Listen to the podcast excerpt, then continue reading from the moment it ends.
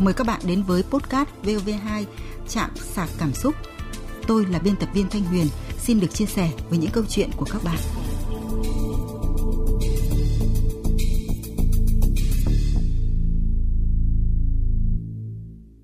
Các bạn thân mến, bạn nghĩ thế nào về việc giúp đỡ người khác lúc gặp khó khăn hoạn nạn? Liệu có thể rút hết số tiền tiết kiệm cả cuộc đời mình mới tích góp được để giúp bà thông gia trả nợ vì chơi cờ bạc hay không? Đó là điều chúng ta sẽ cùng trao đổi hôm nay. Đồng hành với tôi là vị khách mời quen thuộc, nhà báo, nhà văn Phong Điệp. Trước hết, mời quý vị và các bạn, mời chị Phong Điệp, chúng ta cùng nghe lại câu chuyện của nhân vật.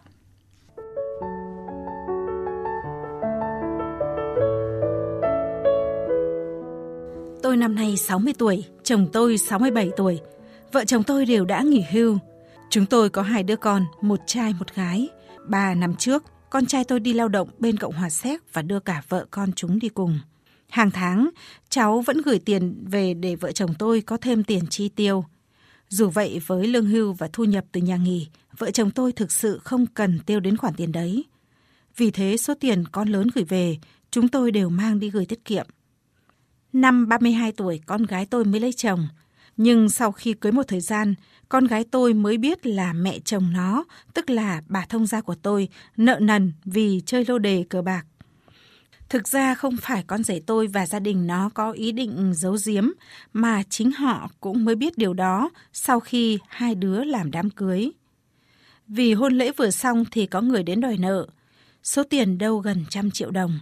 Lúc đó gia đình bên đó lấy số tiền mừng cưới và tiền tiết kiệm của con rể tôi để trả hết nợ.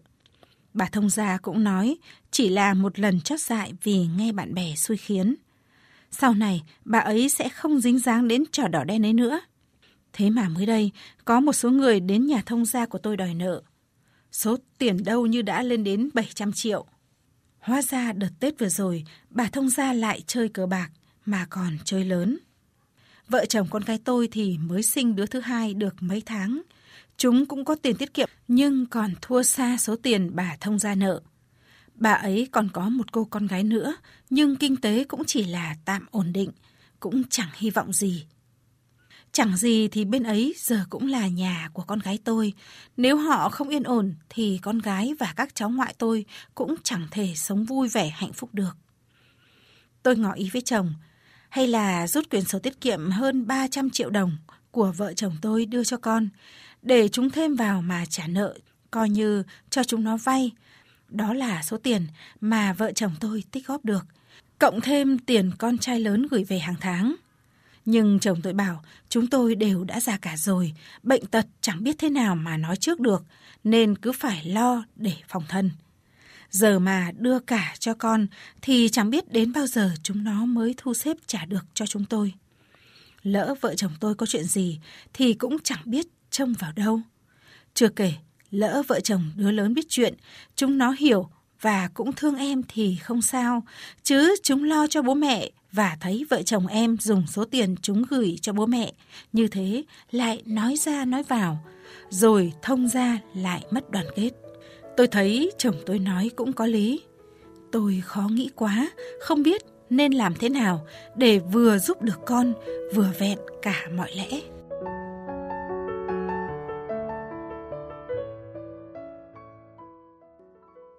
Vâng, chị Phong Điệp này, cờ bạc là bác thằng bần, đánh đề thì ra đề mà ở, các cụ đã nói từ xưa đến nay là như vậy. Và cũng có quá nhiều trường hợp thực tế để minh chứng cho những cái câu nói này. Thế nhưng dường như cờ bạc vẫn có ma lực nào đấy hấp dẫn người ta lao vào nó, kể cả những người mà chúng ta không ngờ đến ấy. Vâng, chị Thanh Huyền nói rất là đúng. Tôi khi còn nhỏ thì thực sự là không hiểu được là làm sao mà lại đến cái nông nỗi như thế. Đến khi mà mình trưởng thành, mình có cái thời gian quan sát cuộc sống và gặp những cái người mà thực sự bị cờ bạc làm cho tán gia bại sản thì mới thấy là nó khủng khiếp vô cùng. Tôi có một người bạn thân và mẹ của chị đấy thì cũng hơn 70 tuổi rồi và cũng cờ bạc đến cái mức mà con cái nói thế nào bà cũng không nghe và bà khóc lóc van xin. Bà bảo là bây giờ thôi thì mỗi ngày cho mẹ mấy nghìn để mẹ chơi đề thôi, chứ còn không cho mẹ chơi thì mẹ chết mất. Tức là đến cái mức mà tôi cũng không hiểu là nó cái ma lực như thế nào để cho người ta nghiện đến tối tăm mặt mũi. Đúng là cờ bạc thì không đụng vào thì thôi, chứ đụng vào rồi thì đúng là như bị nghiện mà không ai có thể dứt ra được. Thế nhưng mà có một thính giả là anh Trung Hiếu ở Đắk Lắk, với cái trường hợp của nhân vật của chúng ta thì anh ấy lại cho rằng là giúp một người Phúc Đẳng Hà Sa. Mình giúp đỡ gia đình Phong Gia cũng được. Nếu như bà anh con rể, ảnh mà biết điều thì chắc anh cũng không có để cho gia đình nhà mình đi. Như chồng của bác lo là không có cái lý, bác cũng phải về bàn kỹ lệ với bác trai. Nếu như mà bác trai mà không đồng ý thì cũng khó. Tuy nhiên thì thính giả Hoàng Trí Cường đã từng trải qua giai đoạn ham mê cờ bạc lại cho rằng là cháu thấy cách giúp đỡ như vậy không ổn. Bởi vì bản thân cháu là người từng nghiện cờ bạc, thời gian nghiện khoảng 3 năm. Người nghiện cờ bạc thực sự rất khó bỏ, chỉ có người chơi cờ bạc mới giúp được chính họ. Nếu bác giúp đỡ bằng tiền thì cháu nghĩ bà thông gia sẽ không bỏ được. Bác chỉ nên giúp đỡ về mặt tình cảm. Hơn nữa, bác trai nói rất đúng, khi về già mà không tự chủ về tài chính thì không chỉ bác khổ đâu mà sau đó là đến các con bác. Vâng, nếu bản thân người chơi cờ bạc không tự bỏ được thì đánh bạc lần 1 sẽ có lần 2, lần 3 và tiếp tục. Bà thông gia của nhân vật đúng là đã ở trong cái hoàn cảnh như vậy chị Điệp ạ. Sau khi hứa không chơi cờ bạc nữa thì bà ấy đã dính lần thứ 2 với số tiền nợ lớn hơn hẳn lần trước. Và tiền bạc bao nhiêu dường như cũng không đủ. Chị có nghĩ như vậy không hả chị Phong Điệp? Hơn nữa, nếu như nhân vật làm như lời thính giả Trung Hiếu vừa mới khuyên ấy, tức là cho nhà thông gia vay tiền, đến lúc họ không trả được hoặc là con rể không biết điều thì sẽ như thế nào? Tâm lý người Việt ta là nhìn thấy người gặp khó khăn thì không thể không cứu giúp. Nhưng mà tôi thấy thế này, ở đây phải rất là rạch ròi. Cái chuyện là một cái con nghiện, và đúng là không phải là lần 1, lần 2 mà cái số tiền quá lớn, nó ảnh hưởng đến tài sản rất lớn của gia đình và cái nguy cơ ảnh hưởng đến hạnh phúc gia đình. Thì cái việc mà không chỉ là gom tiền vào để trả cái số nợ đấy, tôi nghĩ là nếu mà giải quyết như thế rồi thì tôi không dám chắc rằng ngày mai, tuần sau, tháng sau hay năm sau lại có một cái khoản nợ nó ập đến gia đình, và rồi tất cả các cái thành viên gia đình lại bắt đầu đau đầu khổ sở, giật gấu vá vai để trả cái món nợ cờ bạc đấy. Nên ở đây cần phải giải quyết hai cái khía cạnh. Thứ nhất là khía cạnh xác định cái tâm lý đối với cái người phụ nữ mà mê cờ bạc kia. Phải xác định rất là rõ ràng về mặt tư tưởng, xác định về mặt nhận thức, xác định về mặt hành động là cần phải chấm dứt, và nó phải rất là kiên quyết và có cái cách giám sát cụ thể, chứ không thể là hứa. Cũng như là một thính giả lúc phần trên có chia sẻ là cái con nghiện cờ bạc rồi rất là khó bỏ. Có khi là hôm nay nói là bỏ đấy, nhưng mà ngày mai rồi cái máu nó lại trỗi dậy lại chơi. Thế nên là bản thân cái người mẹ mê cờ bạc này không xác định được cái định hướng gọi là chắc chắn phải cắt tiệt nọc cái mầm mống cờ bạc đấy đi thì không ai có thể giúp được. Cái thứ hai nữa là bên cạnh mà xác định tư tưởng thì tôi nghĩ rằng cũng cần phải có cái sự hỗ trợ của gia đình. Bởi vì bây giờ nếu mà bỏ mặc giống như cái người chết đuối trên dòng sông ấy, nếu mà chúng ta không cứu giúp ấy, thì sau này nó có cái hậu quả xảy ra, và tất cả các thành viên trong gia đình cũng sẽ rất là ân hận. Bởi vì là cái khoản nợ 700 triệu nó không thể tự nhiên mà nó biến mất được nếu như mà không có mọi người hỗ trợ. Thì bản thân gia đình thông gia, rồi con cái, rồi cũng chính vợ chồng của bác thông gia kia cũng phải có cái sự họp bàn với nhau, xem có thể gom góp mỗi người bao nhiêu, gọi là cộng đồng trách nhiệm để cứu giúp cho cái người mẹ này qua cái khó khăn này. Chứ không tôi cũng sợ là nếu mà quẫn quá rồi bà làm liều thì cũng rất là khổ. Vâng, đúng là ở một cái khía cạnh nào đó thì đáng lẽ cái chuyện của gia đình thông gia ấy, chưa đến lượt nhân vật của chúng ta phải lo, đúng không ạ? Nhưng mà vì thương con, thương cháu nên bà ấy cũng chẳng thể an tâm đứng nhìn. Thế nhưng mà cho vay tiền để trả nợ cờ bạc, liệu có phải là quyết định sáng suốt không chị? Cái chuyện vay tiền để trả nợ cờ bạc thực ra là tôi nghĩ rằng là nó sẽ không giải quyết được tận sâu, tận gốc vấn đề. Nhưng bây giờ chúng ta hãy hình dung nó như là cái lửa cháy nhà rồi. Và lửa cháy thì phải cứu, phải dập đã. Hôm nay nó sẽ là 700 triệu. Nếu mà không trả nợ cái khoản nợ đấy, cái lãi suất bên ngoài thì chị Thanh Huyền cũng là người làm báo, cũng hiểu rằng rồi ngày mai nó sẽ lên 1 tỷ, nó rất là nhanh thôi. Và nếu mà không cứu thì không chỉ là con gái mình bị ảnh hưởng, mà hạnh phúc của gia đình rồi là có những cái hậu quả rất là khó lường nữa. Chỉ có điều là mình chỉ giúp ở trong cái điều kiện có thể của mình thôi. Rồi là con cái, rồi là bản thân bên gia đình thông gia cũng phải có họ hàng, thì cũng phải nhờ cái sự hỗ trợ của họ hàng để mỗi người góp một chút thì cái khoản nợ lớn kia mới có thể giải quyết được. Thông qua fanpage bạn ấy nói với chúng tôi thì thính giả Hà Phương có góp ý là ai làm người đó chịu, hai bác già rồi, cần có tiền phòng thân, đem tiền đi mà trả nợ cho thông gia. Người ta thấy bác dễ dàng, sau này người ta nợ lại tìm đến bác nhờ vả tiếp. Đến lúc đó bác trắng tay lại đi gánh thêm nợ nần cho thông gia nữa sao? Cháu nghĩ là bác trai nói đúng, bác giúp thì giúp 5-10 triệu thôi, coi như tấm lòng thơm thảo cho vợ chồng con gái bác, chứ rút hết ruột gan đem cho người ta thì có ngày mất hết. Chị Đinh Thị Vĩnh ở Bắc Ninh cũng có quan điểm giống như thính giả Hà Phương. Mình giúp đỡ phần nào thôi, còn mình có vốn để sau này bệnh tật ốm đau thêm vào mấy con cho nó đỡ cái phần chi phí. Giờ có đồng nào dốc vào cho là thông gia thì con mình có nhất trí hay không? Thính giả Lê Công Định thì có ý kiến thế này, các cụ xưa đã dạy thương nhau ta để trong lòng. Ai cũng thương con cái, nhưng thương mà mang hết tiền tiết kiệm ra để con trả nợ cờ bạc cho bà thông gia thì chắc chỉ có bà mà thôi. Hãy nghe lời chồng bà, họ làm được thì họ chịu được. Bà cũng nên khuyên con gái đừng dính dáng vào chuyện của mẹ chồng. Bà ấy dám làm thì tự bà ấy chịu, không tham gia hoặc nói năng gì. Không ai có sức mà lo cho bà ấy suốt đời được. Không nên giúp đỡ bà thông gia cũng là ý kiến của bác Đinh Văn Vui ở Nam Định. Bà cũng nên nghe lời ông nhà, lần nọ còn lần kia. Bà không nên rút tiền ngân hàng về, mà bà cũng không nói gì. Bây giờ bà tư vấn cho con gái và là con rể bà. Nếu như sau em có đến mà đòi nợ thì đấy là có pháp người ta can thiệp. Theo ý tôi là dám làm thì dám chịu. Chị Phong Điệp nghĩ sao về những ý kiến của các thính giả? Vâng, những cái ý kiến của thính giả cũng rất là có trách nhiệm, cũng rất là mong muốn nhân vật của chúng ta là giúp người nhưng cũng có những cái dự phòng cho gia đình mình, cho vợ chồng mình. Chứ còn bây giờ giúp người xong rồi mấy nữa mình có cái khó khăn gì rồi không xoay sở được thì có khi là khổ cả mình rồi khổ cả con cái. Nhưng mà tôi nghĩ rằng cái này cũng lật đi thì cũng lật lại. Dù sao thì cũng là bố mẹ chồng của con và khi mà có khó khăn thì nên cùng nhau gánh vác. Nó không phải là trách nhiệm của bác, nhưng đấy là cái sự quan tâm, đấy là cái sự sẻ chia.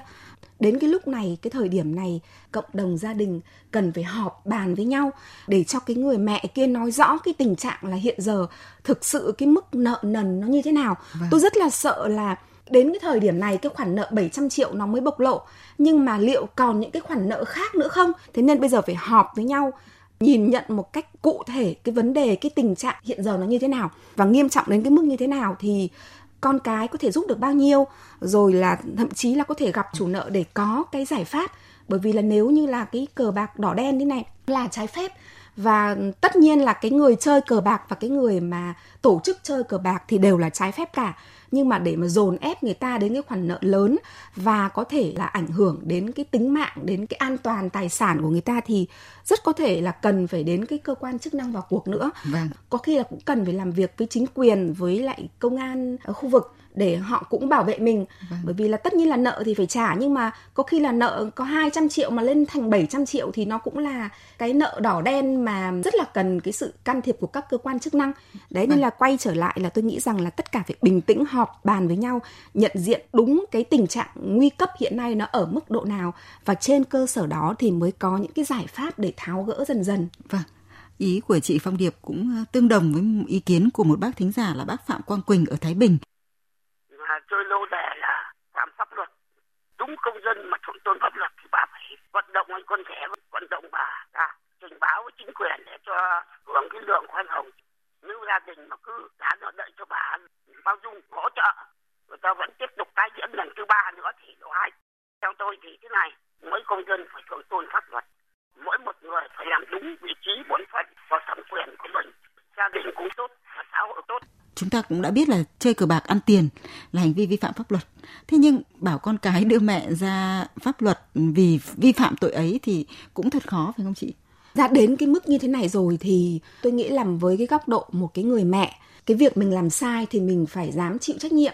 Chưa kể là cái việc làm sai đấy nó còn đang ảnh hưởng rất lớn đến gia đình, ảnh hưởng đến tính mạng. Bởi vì tôi biết là có những cái nhóm mà chuyên đi đòi nợ thuê, chúng bất chấp mọi cái hành vi thủ đoạn chỉ miễn là đòi được nợ, đòi được tiền về thôi. Vâng. Thế nên là bây giờ không chỉ là an toàn tính mạng của ông bà thông gia mà đến con gái của bác ở bên đấy, rồi đứa bé cũng mới sinh được 2 tháng thì bây giờ cứ suốt ngày bị côn đồ nó quấy nhiễu như thế. Vâng. Thì nó cũng rất là nguy hiểm.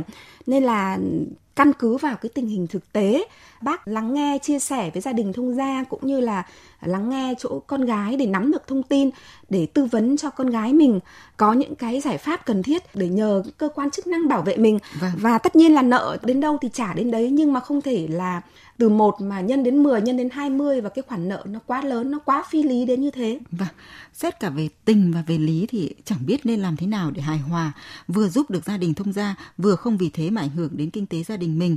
Thế nên nhiều thính giả như là thính giả Hồng Luyến có cho rằng là theo cháu, nếu bác thương con thì nên để số tiền ấy giúp cho vợ chồng con. Nhỡ đâu bên ấy không có nhà cửa để ở nữa thì vợ chồng con gái bác về ở với bác còn có tiền cưu mang. Bác cũng nên tôn trọng vợ chồng con trai cả nữa bác ạ.